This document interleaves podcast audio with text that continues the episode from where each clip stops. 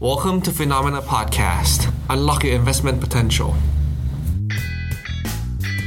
สวัสดีครับกับผมรู้จักสินทรัพย์ทั่วโลกไปพร้อมๆกับเรา Asset ครับ สวัสดีครับ วันนี้เป็นยังไงบ้างครับ คุณอัดเราจะมาพูดแนะนำอะไรตัวไหนกันบ้าง อืมวันนี้ใช่ไหมครับ วันนี้เราก็จะมาพูดถึงเรื่องเอ่อ corporate bond หรือว่าหุ้นกู้เอกชนนั่นเองนะครับ ก็วันนี้ก็อยู่กับพี่ต้อง ครับผมผมต้องป๊อปคอร์นครับครับผม Mr. Serotonin ครับและวันนี้เราไม่ได้มากันแค่ 2 คนนะครับ ก็มีแขกรับเชิญพิเศษนะครับ ก็หลาย ๆ คนก็อาจจะติดตามกันอยู่แล้ว ถ้าเป็นแฟนคลับ FINNOMENA นะครับ ก็ในขอเสียงแขกรับเชิญของเราในวันนี้นะคครัรับบสวัสดีครับก็ผมเป็นแอดมิน Crisisman ครับอ้นนะครับ ก็ฝากเนื้อฝากตัวด้วยครับครับเข้มๆเลยนะครับก็อ่าวันนี้เราก็จะมาพูดกันเรื่องอ่า corporate bond หรือว่าหุ้นกู้เอกชนนั่นเองนะครับ ก็อันดับแรกผมก็จะมาพูดถึงเรื่องของผลตอบแทนกันก่อนนะครับ ผลตอบแทนอ่าอันนี้เป็นข้อมูลที่ดึงมาจาก Bloomberg นะครับ ก็คราวที่แล้วก็มี feedback กลับมาว่าเออพูดข้อมูลเนี่ยเราอาจจะไม่เห็นภาพก็เดี๋ยว คราวนี้ผมจะเอาภาพเนี่ยลงไปใส่ให้ทุกคนดูตามกันนะครับเผื่อใครหลายคนสงสัยเนาะตรงนี้จะเห็นหน้าแอดมินด้วยไหมครับโอ้ยไม่คไม่รับเห็นนะครับไม่เปิดเผยครับโอเคได้ครับบุคคลลึกลับครับโอเคครับ ก็ขั้นแรกนะครับก็มา ดู return ของ corporate bond ในช่วงนี้กันก่อน ก็อันนี้เป็นข้อมูลที่ดึงมาจาก Bloomberg เนาะก็ตอนนี้ก็ global corporate bond หรือว่าอ่า return ของบอลทั่วโลกเกรดลงทุนนะครับ ตอนนี้อยู่ที่ 7.16%ตั้งแต่วันที่ 19 เดือนมีนาคมนะครับ ซึ่งอันนี้ผมวัดมาจากอตอนก่อนที่ corporate bond เนี่ยจะถูกเทขายในช่วงเดียวกับที่หุ้นถูกเทขายลงมานะครับ แล้วก็ ตัวส่วนต่อไปก็จะเป็น global corporate bond ที่เป็น high yield หรือว่า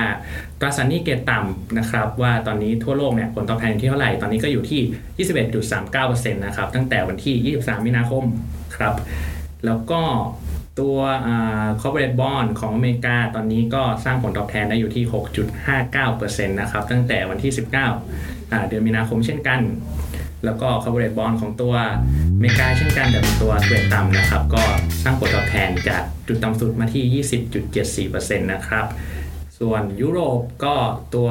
เกรดลงทุนอยู่ที่ 5.25%ตัวเกรดต่ำอยู่ที่ 17.43%อ่า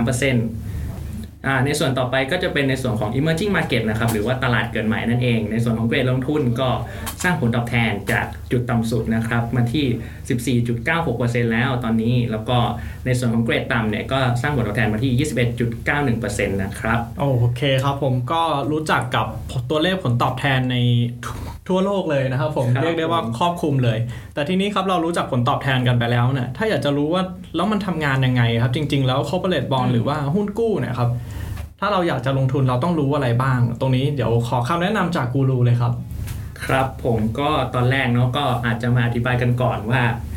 อ่าบอลเนี่ยอ่าจริง ๆ แล้วเนี่ยกลไกราคาของมันเนี่ยทำงานยังไง ผมเชื่อว่าหลาย ๆ คนก็ อาจจะงงนะครับว่าแบบ เอ้ย เดี๋ยวลดดอกเบี้ย เดี๋ยวราคามันลง เดี๋ยวมันยังไง เออ มันก็ดูงงๆนะแล้วก็ต่อไปเนี่ยก็จะมาอธิบายกันว่าใน general เนี่ยบอลคืออะไรอบอลก็คือในภาษาไทยเนี่ยเขาเรียกว่าตราสารหนี้นะครับเวลาเขาซื้อขายกันเนี่ยก็จะมีตัว ที่เรียกว่า face value หรือว่าไอราคาตั้งต้นเนี่ยสมมติว่าอยู่ที่ 1,000 บาทนะครับ แล้วตอนเขาซื้อขายกันเนี่ยมันก็จะมีตัวที่เรียกว่าคูปองเรทหรือว่าเป็นเรทที่เขาตั้งไว้ที่จะจ่ายดอกเบี้ยในอัตราเท่านั้นเท่านั้นนะครับ มันคล้ายๆกับการที่เราปล่อยกู้เงินเงินใครสักคนหนึ่งอ่าแล้วเราคิดดอกเบี้ยเขาอะไรประมาณนั้นนะครับ สมมุติว่าตอนนั้นเนี่ยเราตกลงจ่ายคูปองเรทที่ 10%ก็เท่ากับว่าเราต้องได้ดอกเบี้ย 100 บาททุกครั้ง อ่าแล้วทีนี้เนี่ยสมมุติว่าคนที่ถือตราสารหนี้ตอนนั้นเนี่ยเอ่อเขาเกิดต้องการเงินไปใช้หรือว่าเขาไม่ต้องการแล้ว หรือว่าแบบเขาขาดทุน หรืออาจจะได้กำไรแล้วพอแล้วเอาไปเขาก็จะเอาไปขายต่อในตลาดรองนะครับ ก็คือไปขายส่งต่อให้คนอื่นนั่นเองอืมครับถ้าสมมุติว่าตอนนั้นเนี่ยนะครับอ่าตัวยิวเนี่ยมันลงมาเหลือแค่ 5%ก็เท่ากับว่า ราคาบอลในตอนนั้นเนี่ยมันจะอยู่ที่ 2,000 บาทเนาะเพราะว่าเอ่อเอา5%เนี่ยไปหักกับ 2,000 ก็จะเท่ากับร้อยหนึ่งซึ่งเป็นอัตราดอกเบี้ยที่ตกลงกันไว้ตั้งแต่ทีแรกนะครับ ก็กลไกมันก็จะประมาณนี้ถ้าดอกเบี้ยมันลดลงก็จะทำให้ราคาตราสารหนี้เพิ่มขึ้น แต่ถ้าดอกเบี้ยมันเพิ่มขึ้นเนี่ยราคาตราสารหนี้ก็ลดลงก็คือคีย์หลักของบอลเนี่ยก็อยู่ที่ว่าไอตัวอัตราดอกเบี้ยเนี่ยว่าเขาตกลงจ่ายเท่าไหร่ และไอตัวดอกเบี้ยกับราคาเนี่ยมันก็จะปรับ ให้มันไปเท่ากับอ่าเงื่อนไขที่ตกลงไปตอนแรกนะครับอันนี้อ่า crisis man ตรงนี้ผมเสริมนิดนึงแล้วกันเห็นพูดถึงกลไกราคาครับเอ่อจาก 1,000 ไปเป็น 2,000 บาทเนี่ยมันมีอะไรได้จาก 1,000 เป็น 2,000 ได้บ้าง ซึ่งหลักๆแล้วเนี่ยครับมันจะได้ด้วยดอกเบี้ยนโยบายไงอืมซึ่งดอกเบี้ยนโยบายเนี่ยจะมีทิศทางยังไง อย่างเช่น ถ้าเศรษฐกิจแย่ ธนาคารแห่งประเทศไทยก็ต้องลดดอกเบี้ยอืมถ้าลดดอกเบี้ยแล้วจากสมมติว่าผมเลสเซว่า5%ลดเหลือ3%แล้วกันอืมแต่เมื่อกี้เห็นพูดถึงหุ้นกู้ตัวนี้ให้ถึงให้ห้าเปอร์เซ็นอยู่เลย เพราะฉะนั้นแล้วถ้าเกิดผมเป็นคนที่อยากได้ตราสารหนี้ที่ให้ดอกเบี้ยดี ผมเอาเงินไปฝากได้ได้แค่สามเปอร์เซ็นผมเอาเงินส่วนนั้นอืมมาซื้อตัวนี้เพิ่มอืมจากห้าเปอร์เซ็นมันควรจะเป็นห้าเท่าเดิมหรือเปล่า ผมต้องต่อราคาเพิ่มขึ้นถูกไหมอืมเลสเซว่ามันจากสองพันเป็นสี่พัน ยิวตัวนี้จากห้าเปอร์เซ็นจะเหลืออยู่แค่สองจุดห้าเปอร์เซ็นอืมดังนั้นแล้ว น้องอัดที่จะไปขายครับ ผมต่อเนี่ยจะได้กำไรเพิ่มด้วยถูกไหมอ่าใช่อ่าเพราะฉะนั้นแล้วการซื้อขายตราสารหนี้หรือการถือตราสารหนี้หรือหุ้นกู้เอกชนเนี่ยนอกจากได้เงิน จากดอกเบี้ยที่เขาจ่ายแล้ว มันยังจะได้เงินจากในส่วนส่วนต่างราคาด้วยอ่าซึ่งส่วนเนี้ยเขาเรียกว่า capital gain อ่าใช่มันจะเป็นส่วนหนึ่งที่ที่ทางเราทางฟินโนเนี่ยเออจริงๆแล้วเป็นเป็นปรัชญาในการลงทุนแหละ หรือว่ามันเป็นหลักการในการลงทุนของตราสารหนี้ ถ้าคุณรู้ว่าดอกเบี้ยจะวิ่งทางไหนเนี่ยการลงทุนกองทุนตราสารหนี้ มันก็จะช่วยได้ ก็คือใช้หลักการที่ผมบอก คือดอกเบี้ยนโยบายจะลงราคาตราสารหนี้มักจะขึ้นนะครับ โอเค ก็น่าจะเสริมในส่วนนี้แหละ ครับผมก็ต่อไปเนอะก็อยากให้พี่ crisis man ของเราเนี่ยช่วยอืมอธิบายแยกคือจริงๆ แล้วเนี่ยตัว corporate bond เนี่ยหรือว่าตราสารหนี้เอกชนเนี่ยมันจะแยกออกเป็น 2 แบบก็คือแบบเกรดลงทุน แล้วก็เกรดต่ำอันนี้อยากจะให้อธิบายเสริมให้คุณผู้ฟังสักนิดหนึ่งคโอรับเคเอ่อต้องย้อนกลับไปตัวตราสารหนี้ก่อน ตราสารหนี้มันแยกเป็น 2 แบบนะครับ คือตัวพันธบัตรรัฐบาล พูดง่ายๆ คือรัฐบาลเป็นลูกหนี้ผมนะครับ อีกอย่างหนึ่งคือเอกชนเป็นลูกหนี้ผมเขาเรียกว่าตราสารหนี้เอกชน หรือพูดสั้นๆว่าหุ้นกู้นะครับในหุ้นกู้แน่นอนบริษัทแต่ละบริษัทเนี่ยต้องมีเรียกว่า คุณภาพทางการเงิน หรือว่างบการเงินอะที่แตกต่างกันอืมถ้างบดีหน่อยแน่นอนคนที่ไปประเมินการออกอิชูบอลใหม่ หรืออิชูตัวเอ่อหุ้นกู้ใหม่เนี่ยต้องให้เกรดที่ดี แล้วถ้างบการเงินที่ดีนี่มีหลักสังเกตง่ายๆยังไงบ้างครับเอ่อแน่นอนว่าตัว cash flow ควรจะต้องเป็นบวกเนาะในการทำอ่าธุรกิจแล้วก็ควรจะ stable อืมอะอย่างน้อยๆผมผมชอบตัวที่ stable คุณอาจจะไม่ต้องโตเยอะก็ได้แต่มัน stable อืมเอ่อแล้วก็มีส่วนของ ทุนมากกว่าส่วนของหนี้แหละอืมถูกไหมครับ แต่ถ้าบางบริษัทที่ไม่มีสิ่งที่ผมพูดถึงง่ายๆอย่างเงี้ยก็อาจจะได้อีกเกรดหนึ่งที่เรียกว่าเกรดเก่งกำไร หรือบางทีเขาเรียกจังบอลหรือเรียกไฮยูบอลแล้วแต่ตรงนี้ภาษาไทยเขาเรียกใช้เกรดเก่งกำไร แต่ไอ้ส่วนที่งบการเงินดีๆ เนี่ยเขาเรียกว่าส่วนเอ่อเกรดลงทุน หรือแปลเป็นภาษาอังกฤษ investment grade นั่นเองครับ แบ่งเป็น 2 เกรดครับ investment grade กับ high yield ครับ ครับผม โอเคครับก็ ได้ความรู้ไปแล้วเนาะว่าตัว corporate bond เนี่ยมันแยกออกมาเป็น 2 เกรด ก็คือเกรดลงทุนแล้วก็เกรดต่ำนั่นเอง ทีนี้ในส่วนต่อไปเนี่ยผมจะพูดไว้คร่าวๆแล้วกันว่าตราสารหนี้เอกชนเนี่ยกับพันธบัตรรัฐบาลเนี่ยมันต่างกันยังไง ก็ตราสารหนี้เอกชนก็เอาง่ายๆก็คืออบริษัทหรือว่าคนที่เป็นบริษัทเอกชนเนี่ยเป็นคนออกนะครับ ส่วนตราสารหนี้ ส่วนพันธบัตรรัฐบาลเนี่ยก็จะออกโดยรัฐบาลนะครับ ซึ่งส่วนต่างเนี่ยก็มันก็จะมีความเสี่ยงส่วนต่างกันอยู่ ก็คืออตัวตราสารหนี้เอกชนเนี่ยมันก็จะมีความเสี่ยงอย่างเช่นความเสี่ยงของการที่บริษัทเนี่ยเขาต้องมีการรีไฟแนนซ์หรือว่าเขามีความเสี่ยงในการดำเนินธุรกิจนะครับ ก็จะแตกต่างกับตัวพันธบัตรรัฐบาลเนี่ยที่ทางทางทฤษฎีเนี่ยเขากล่าวไว้ว่ามันเป็น risk free หรือว่ามันไม่มีความเสี่ยงนะครับ เพราะฉะนั้นเนี่ยตราสารหนี้เอกชนเนี่ยโดยทั่วไปแล้วเนี่ยก็จะให้ผลตอบแทนที่มากกว่าพันธบัตรรัฐบาล เพราะว่ามันมีความเสี่ยงส่วนต่างในส่วนนี้ที่ต้องชดเชยเพิ่มเข้าไปนะครับอ่าแล้วความเสี่ยงส่วนต่างเนี่ยเขาเรียกว่าอะไรอ่าหลาย ๆ คนดูฟินโนมิน่าไลฟ์เนี่ยอาจจะสงสัยกันเนาะเอออาจจะเห็นคุณเจษแล้วก็คุณแบงค์นะครับพูดเรื่องเครดิตสเป d มันคืออะไรเนาะก็อันนี้ก็ อยากให้คุณ Crisis Man ลองอธิบายเรื่องเครดิตสเป d ดูนะครับเอ่อเครดิตสเปดเนี่ยมันคือส่วนต่างที่บอกง่ายๆว่าคุณได้เออผมเรียกมันพรีเมียมแล้วกันหรือว่าผมเรียกว่าความกล้าตายอืมอะสมมติว่าผมโหดไปร้ายจังเลยสมมติผมไปซื้อ ผมไปไปไปให้บริษัทหนึ่งกู้หนี้ยืมสินไปแล้วเขาจะคืนผมหรือเปล่า อ่า อ่า มันไม่รู้เนาะอ่าแล้วอย่างอย่างน้อง เออให้กู้หนี้ยืมสินอีกบริษัทหนึ่งไปเออเอ้ยมันต่างกันยังไงอืมทีนี้เราต้องไปวัดกับอะไรที่มันเป็นบรรทัดฐานหนึ่งที่เหมือนกัน เพราะฉะนั้นต้องวัดกับพันธบัตรรัฐบาลอืมที่เมื่อกี้พูดไปว่ามันคือ leak free rate อืมมันคือตัวที่ต้องจ่ายผลตอบแทนที่ต่ำที่สุดแล้ว เพราะคุณไม่ต้องไปเสี่ยงอะไรเลย มันเหมือนว่าคุณคุณอยู่ชั้น 17 คุณไปวัดกับชั้นหนึ่งผมอยู่ชั้น21ผมจะไปวัดกับชั้น2ได้ไหมไม่ได้ก็คือต้องไปวัดกับชั้นหนึ่งเหมือนกันไอ้ชั้นหนึ่งที่เหมือนกันเนี่ยคือพันธบัตรรัฐบาล คือดูว่าพันธบัตรรัฐบาลจ่ายดอกเบี้ยเท่าไหร่ แล้วผมเอาดอกเบี้ยอะไปหักลบดู ความต่างกันเนี่ยเขาเรียกว่า credit spread หรือส่วนต่างอัตราผลตอบแทนนั่นเองอืมพูดง่ายๆอย่างเช่น บริษัท A นะครับ ให้ดอกเบี้ยหรือว่าให้ยิวอยู่ที่5%ตอนนี้พันธบัตรรัฐบาลให้ 1%ส่วนต่างคือเท่าไหร่4%ผมพูดภาษา นักวิชาการก็จะบอกว่า credit spread เท่ากับ 4%นะครับ บริษัท B ให้ดอกเบี้ยอยู่ที่ 6%ตอนนี้ก๊อปบอลหรือพันธบัตรรัฐบาลก็คือ 1%เหมือนกันเราวัดตัวเดียวกัน6ลบ1ก็คือ 5%ผมพูดง่ายๆคือ credit spread ได้ 5%ทีนี้อยู่ที่ความใจถึงละ คุณจะไป 5 เอา 5 หรือ 4 ส่วนต่าง 1%เนี่ย อะไรคุ้มกว่ากัน คิดว่า B จะคืนหนี้คุณได้หรือเปล่าใน เออเท่านี้อายุเท่านี้อายุที่สัญญากันไว้นะครับ ตรงนี้คือคำว่า credit spread ง่าย ๆ เลยพูดง่ายๆคือเอาไปวัดกับตัวพันธบัตรรัฐบาลนั่นเองนะแล้วครัค่าบเครดิตสเปรดเนี่ยมันกว้างขึ้นเนี่ยมันจะส่งผลยังไงกับอะไรบ้างหรือเปล่าครับ แน่นอนว่าถ้าเครดิตสเปดกว้างขึ้นเนี่ยมันขึ้นอยู่กับ 2 อย่าง คือตัวดอกเบี้ยที่พันธเอ่อพันธบัตรรัฐบาลให้เนี่ยอาจจะน้อยลงนะครับอย่างเช่น 1 เหลือ 0.5 ผมเอา 5 ไปลบ 0.5 ก็อาจจะเหลืออืม4.5 มันเพิ่มจาก4เป็นอืม4.5มีอย่างที่2คือเอ่อหุ้นกู้เอกชนเนี่ย ให้ดอกเบี้ยที่เพิ่มขึ้น ไอ้ครั้นผมเป็นผู้เอ่อประกอบ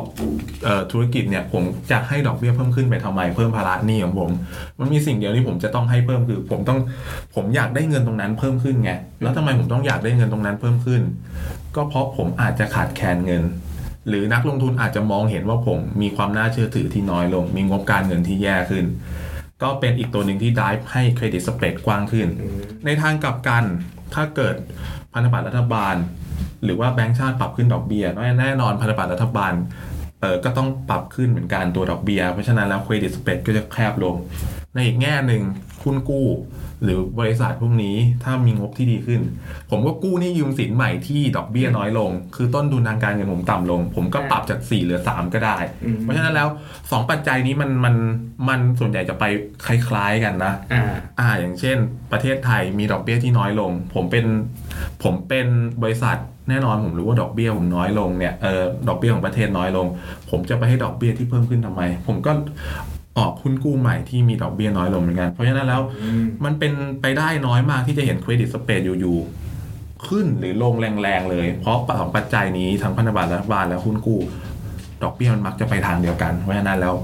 มันควรจะไม่ไม่ไม่เห็น credit spread ที่ spike ขึ้นหรือ spike ลงนะครับงั้นอย่างนี้ถ้ามัน spike ขึ้นเนี่ยมันก็อาจจะหมายถึงว่าเกิดการเทขายกระทันหันอะไรอย่างงี้อาจจะเป็นไปได้ครับอืมอีกในอีกแง่หนึ่งที่ผมแปลความง่ายๆเลยอืมคือจะบอกง่ายๆว่าหุ้นกู้ชุดต่อไปที่บริษัทแต่ละบริษัทที่เป็นเอกชนออกในประเทศนั้นเนี่ยคุณแบกต้นทุนที่สูงขึ้นแน่นอนเมื่อเทียบกับในอดีตนะครับครับอืมแล้ว ก็ต่อไปก็จะเป็นวิวในตอนนี้นะครับก็ไม่เชิงวิวนะครับ ก็เป็นสถานการณ์ในตอนนี้นะว่าที่ผ่านมาเนี่ยมันมีอ่าอะไรออกมาบ้างนะครับ เกี่ยวกับ corporate bond ก็ที่ผ่านมาเนี่ยอาจจะได้ยินกันหนาหูเลยเรื่องของความเสี่ยงตราสารหนี้เอกชนจนเฟดเนี่ยหรือ Federal Reserve เนี่ย เข้าไปอุ้มนะครับ คือเขาเข้าไปอุ้มทำไม ก็คือว่าอ่าการที่ไอตัว credit spread มันมันขาดขึ้นมาเนี่ยอ่าอีกอีกในหนึ่งเนี่ยมันก็อาจจะหมายถึงว่ามันเกิดความกังวลเนาะในการถือพวก corporate bond หรือว่าตราสารหนี้เอกชนอืมจนนักลงทุนเนี่ยเอ่อเขาเทขายออกมานะครับในช่วงวิกฤตเขาอาจจะเห็นถึงความเสี่ยงของการล็อกดาวน์นะครับว่าเศรษฐกิจเนี่ยอาจจะดำเนินการไม่ได้ดังเดิมนะครับ แล้วก็อาจจะเกิดความแข็งใจว่าเอะแบบ อย่างนี้ cash flow หรือว่ากระแสเงินสดเนี่ยมันจะมาคงที่หรือเปล่า หรือว่าเขาจะมีเอ่อ revenue หรือว่ารายได้เนี่ยเข้ามาหรือเปล่านะครับ ก็อาจจะทำให้ช่วงที่ผ่านมาเนี่ย credit spread เนี่ยมันห่างตัวขึ้นนะครับ ซึ่งที่ผ่านมาเนี่ยทั้งเฟดก็มีมาตรการต่างๆ เข้ามาช่วยเนาะไม่ว่าจะเป็นการเข้าซื้อตราสารหนี้แบบ ETF เลย แล้วก็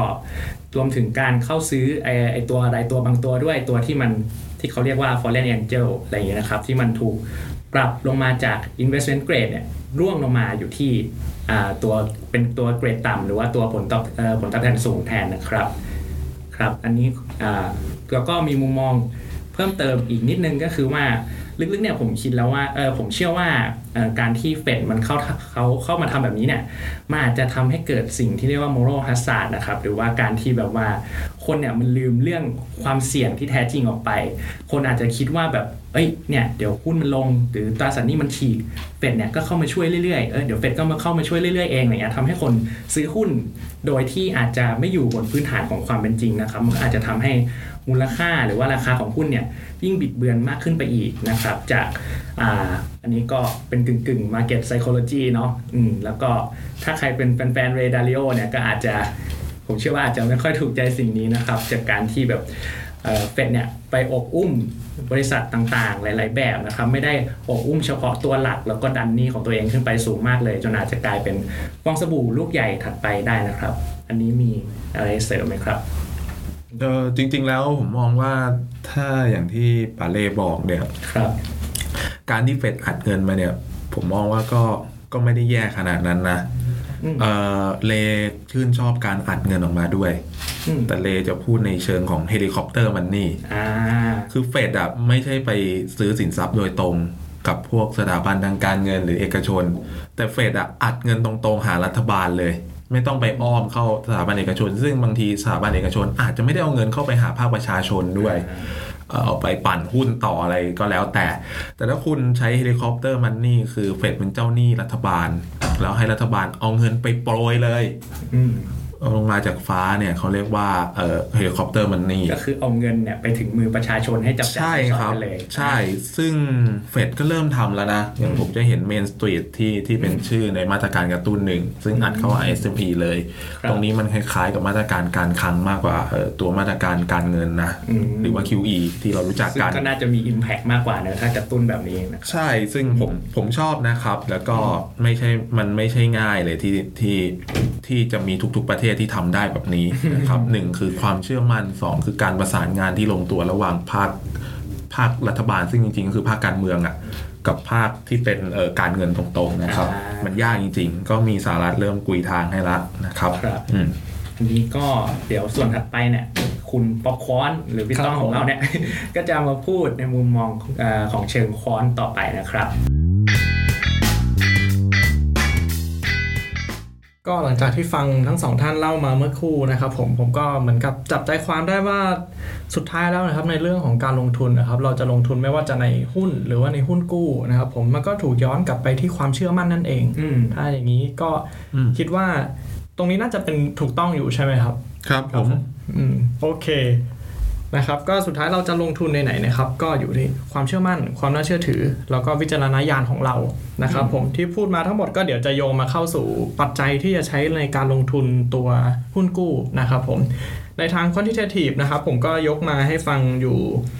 2 เจ้านะครับจะมีของทาง AQR นะครับผมถ้าใครรู้จักกันดีครับผลตอบแทนช่วงโควิดที่ผ่านมากอง Complex ของเขาได้ผลตอบแทนกลับมาอยู่ที่ 40%เลยนะครับ AQR นี้คือ hedge fund หรือว่าเป็นใช่ครับเป็น hedge เป็น fund hedge fund ใช่คนะครัรับบที่ลงทุนทางด้านนำ quantitative กับ machine learning เข้ามาลงทุนอืมครับใช่ครับผม ครับแล้วก็จะมีตัว fact set นะครับผมก็เป็นอีกเจ้าหนึ่งครับที่จะเขียนบทความเกี่ยวกับด้านการลงทุนบ่อยๆ แล้วก็ให้เราเข้าไป subscribe ได้ครับขอเพิ่มอีกเจ้าหนึ่งครับเป็น seeking alpha นะครับแต่วันนี้จะมีอะไรบ้างเดี๋ยวผมจะมาเล่าให้ฟังแล้วกัน เริ่มที่ตัว AQR กันก่อนนะครับผมเขาก็ไปศึกษาตัวหุ้นกู้ครับของสหรัฐอเมริกา ตั้งแต่ปี 1997 จนถึงปี 2015 นะครับ แล้วก็มาทดสอบรายเดือนนะครับ ด้วย ปัจจัยการลงทุนในรูปแบบต่างๆนะครับผมแล้วก็คัดมาเฉพาะ investment grade bond นะครับผมอย่างที่เล่าไปเมื่อสักครู่นะครับก็ triple A ไปจนถึง triple B ลบนะครับผมแล้วเขาก็ได้ผลตอบแทนออกมาดังนี้ครับผมเขาแบ่งออกเป็น 4 กลุ่มนะครับผมก็คือ defensive นะครับ momentum value นะครับแล้วก็เอามาผสมรวมกันเลยทั้ง 4 ตัวนะครับผมก็น่าสนใจเลยนะครับ กลยุทธ์ที่ได้ผลตอบแทน ต่ำที่สุดนะครับผมแต่จริงๆก็ไม่ต่ำเลยนะครับจาก 1 ปี9เอ่อ1997 มาจนถึง 2015เนี่ยครับผมถ้าลงทุนด้วยกลยุทธ์ defensive นะครับผมหรือเลือกบริษัทที่มีพื้นฐานดีจ่ายปันผลต่อเนื่องนะครับผมก็คือมีพื้นฐานที่ดีก่อนเลยนะครับแล้วถือมาเนี่ยครับ investment grade bond เราจะได้ผลตอบแทนอยู่ 130%เลยโอ้โหถือว่านะครับไม่น้อยเลยนะครับใช่ครับก็มีหลายๆคนนะบอกว่าลงทุนระยะยาวเนี่ยลงทุนหุ้นดีกว่าได้ผลตอบแทนดีกว่าอะไรอย่างนี้นะครับก็ใช่ครับมองค้อนนี่ก็นี่ใช้ได้เลยครับ ใช่ครับ อีกมุมหนึ่งก็คือถ้าเราถือไหวนะครับ ตั้งแต่ 1997 ตรงนี้ก็ลองมาย้อนให้ฟังกันดู แต่ก็น่าสนใจครับนำสามารถคิดว่าถ้าเราเชื่อว่าอ่าประวัติศาสตร์มันจะซ้ำรอยเนี่ยครับผมก็สามารถลองหยิบยกไปดูกันได้นะครับถัดมาเป็นตัวโมเมนตัมครับเขาคัดเลือกด้วยการใช้ผลตอบแทนย้อนหลัง 6 เดือนเนี่ยเอามาดูว่ามันยังบวกต่อหรือเปล่า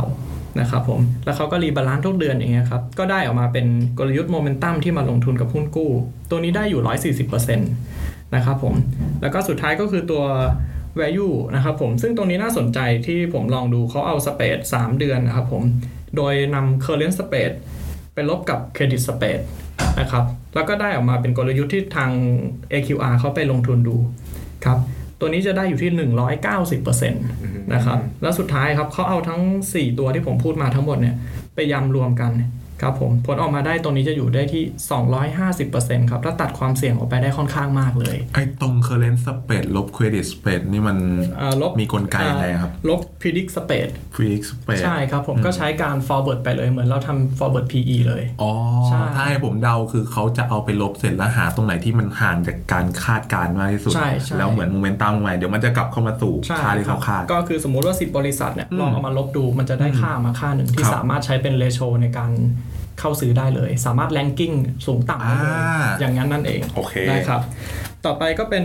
f a c t Set ครับเขาก็ลองทดสอบออกมาดูครับผมก็มี 3 กลยุทธ์ที่เขาบอกมาอันดับแรกเหมือนกันเลยครับ เป็นตัว value spread นะครับผม ก็คือ spread 3เดือนนะครับ current spread ลบอ่า predict spread นะครับ แล้วก็เป็นตัว low risk ครับผมก็คือ ranking ด้วย การจัดอันดับความน่าเชื่อถือของบอลนะครับผมก็คือตั้งแต่ Triple A สูงสุดเนี่ยลงไปจนถึงต่ำกว่า Triple B ลบด้วยนะครับผมแล้วก็ให้เงินไปซื้อตัวข้างล่างมากกว่า แล้วก็ตัวข้างบนซื้อน้อยๆ ก็น่าสนใจดีนะครับ แล้วก็อย่างโมเมนตัมเป็น six month return หรือว่าเป็น exit return ของ 6 เดือนที่ผ่านมาเหมือนกันครับแล้วเขาก็ลองทดลองในช่วงตั้งแต่ 2014 จนถึง 2018 นะครับก็ได้กองอากองบริษัทละกันครับผมที่ติดอันดับออกมา แล้วเขาก็คัดออกมาเนี่ยจะมีอยู่ 4 บริษัท ซึ่งถ้าพูดชื่อไปขนาดเราอยู่เมืองไทยเรายังรู้จักกันเลยทุกคนนะครับผมเชื่อว่าอย่างนั้น อย่างบริษัทแรกครับ ที่ติดอันดับก็คือ Wells Fargo Bank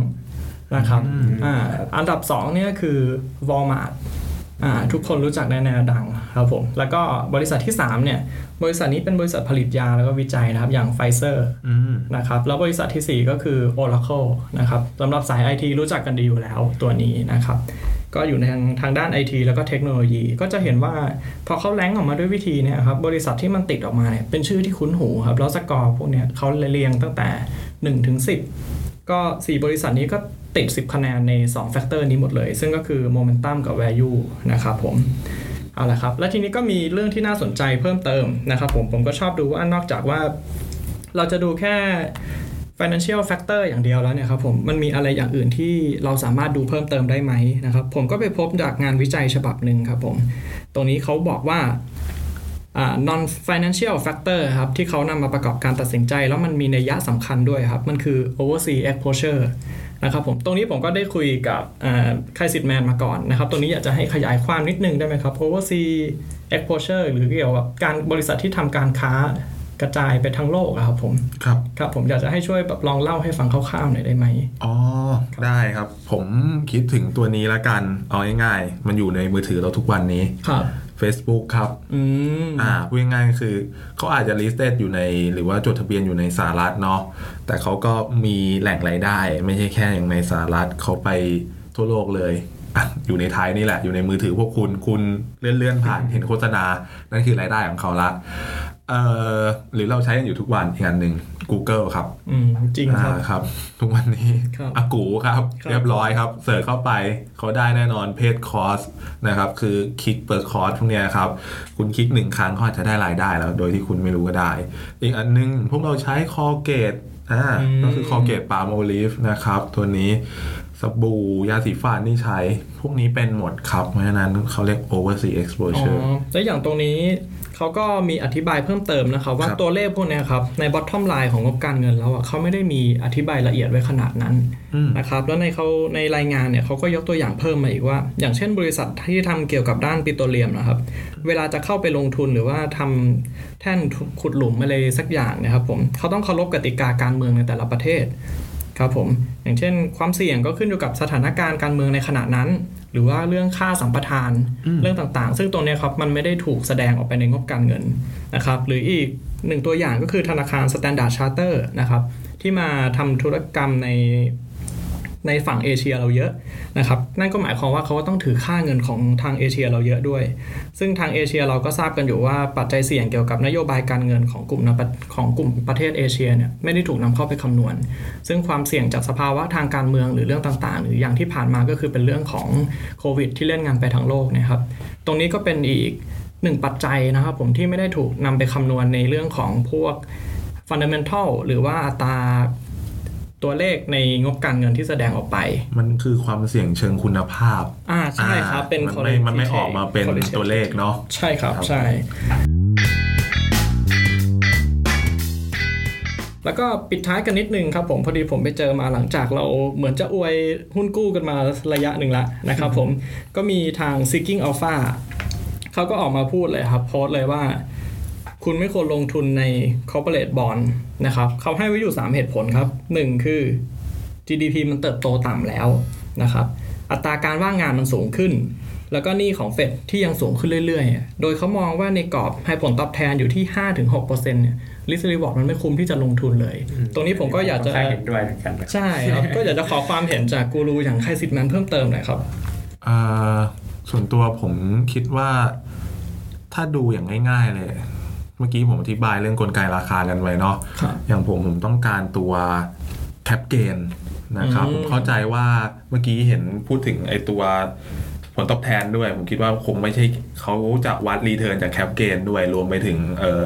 ดอกเบี้ยที่ได้รับรายทางด้วย เพราะฉะนั้นแล้วอย่างเนี้ยก็ global corporate bond high yield return ตั้งแต่วันที่ 23 เดือนมีนาคมที่ผ่านมา 21.39%มันไม่ได้คงมันคงไม่ได้มาจากดอกเบี้ยเพียงอย่างเดียวอืมมันได้มาจากส่วนต่างราคาด้วย มันก็จะคล้ายๆกับการที่เราถือหุ้นปันผลอะไรอย่างนี้หรือเปล่าเป็นไปได้ครับอ่าเพราะฉะนั้นแล้วถามว่าผมเห็นด้วยทั้งหมดไหมไม่ครับอืมหนึ่งคือถ้าคุณรู้ในส่วนของ ดอกเบี้ยว่าจะลงได้อีก ก็สามารถลงทุนเพื่อกินแคปเกนได้นะครับอะแต่ถามว่าดอกเบี้ยลงได้อีกไหมล่ะ กลับไปดูที่เฟดเกือบศูนย์ ECB ลบ 0.5 ถูกไหมครับ BOJ ลบลบ0.1 ประเทศไทยเราก็จะแตะศูนย์อยู่แล้วนะครับ เพราะฉะนั้นแล้ว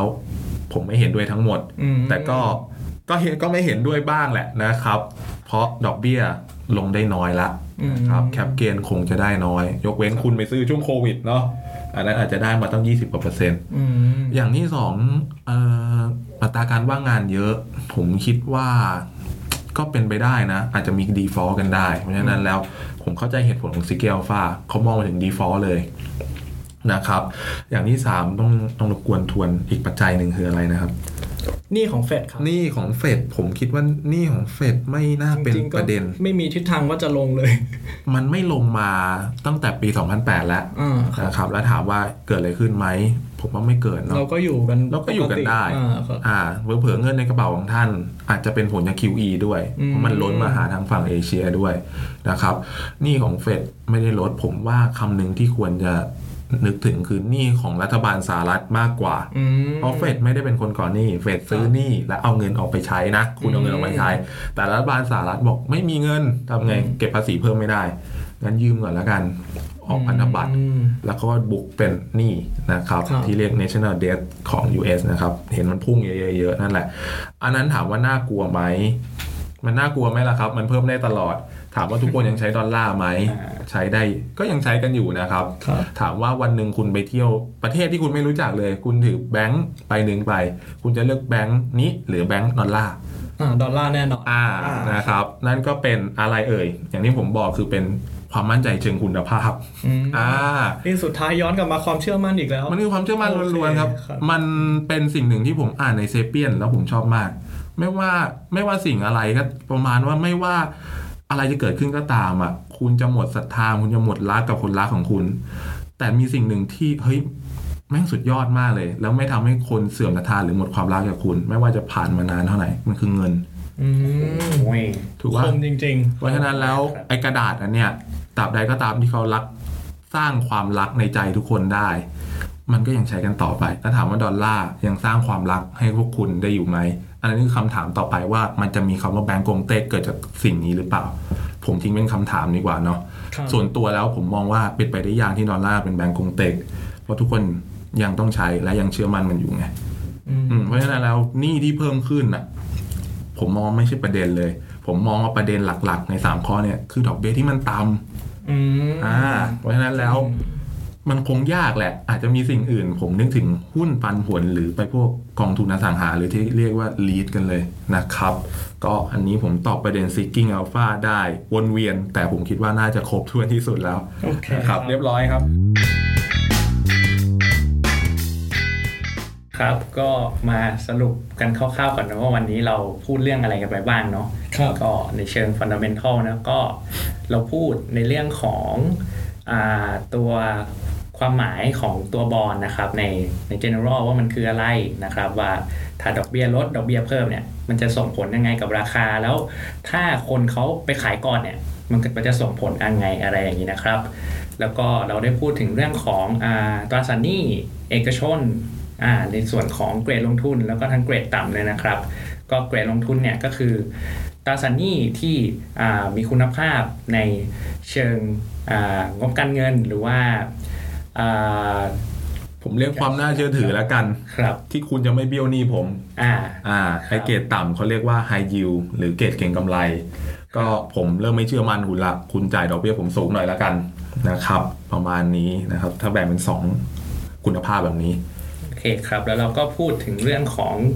อาความแตกต่างระหว่างตราสารหนี้เอกชนกับต ราเอ่อกับพันธบัตรรัฐบาลเนาะอืมก็ในส่วนนี้เนี่ยมันก็จะไปลิงก์ต่อกับไอตัวที่เรียกว่า credit spread หรือว่าส่วนต่างความเสี่ยงระหว่างพันธบัตรรัฐบาลที่